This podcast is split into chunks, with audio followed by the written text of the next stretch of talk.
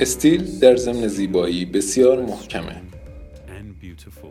به همین دلیل مدت هاست که در ساخت بدنه ساعت های مرغوب ازش استفاده میشه. برای ساخت اپل واچ ما از آلیاژی از استیل استفاده کردیم که در زمین استحکام در مقابل خط و خش بسیار مقاومه.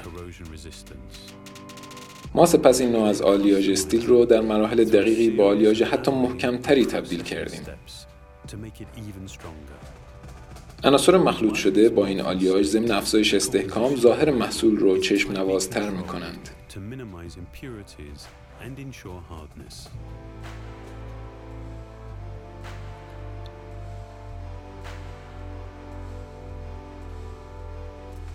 در ادامه این آلیاژ به شیوه خاصی سرد میشه.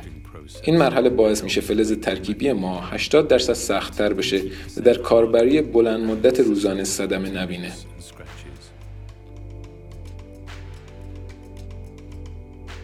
این آلیاژ سپس توسط یک ماشین تراشکاری همزمان توسط دوازده بازو به طور دقیق مورد تراشکاری و برش قرار می‌گیره تا بدنه بی نقص حاصل بشه. این بدنه سپس با دقت سیقل کاری میشه. برای نسخه خاکستری از یک لایه کربن فشرده که ظاهری مشابه الماس داره و به استحکام دستگاه هم اضافه می‌کنه روی بدنه استفاده شده. این پروسه دقیق روی بندهای فلزی هم تکرار میشه.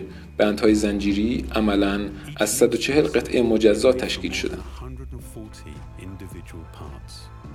در طرف دیگه بند ریز بافت هم از بافتی با کیفیت از استیل نرم ساخته شده که بسیار جذابه.